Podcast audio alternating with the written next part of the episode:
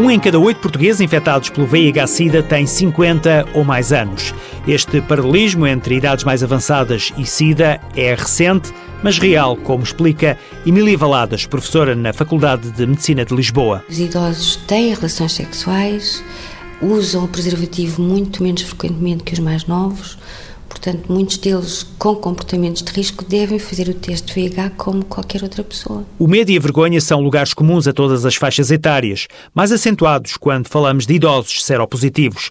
É o caso de uma das doentes, da professora e médica Emília Valadas. Uma senhora que tem muito mais de 70 anos, que soube estar infectada há poucos anos.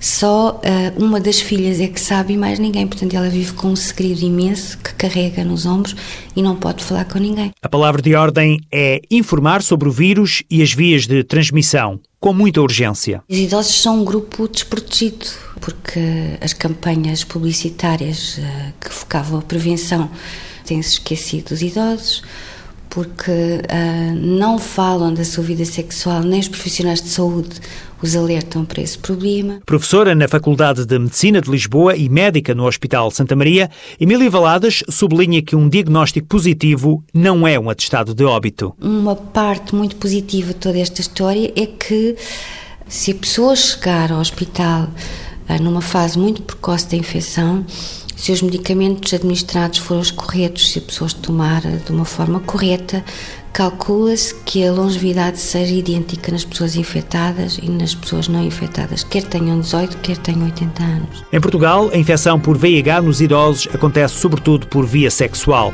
Apostar na prevenção é travar o vírus. O diagnóstico na fase inicial da infecção faz toda a diferença. O teste, rápido e gratuito, está disponível nos centros de aconselhamento e detecção em todo o país.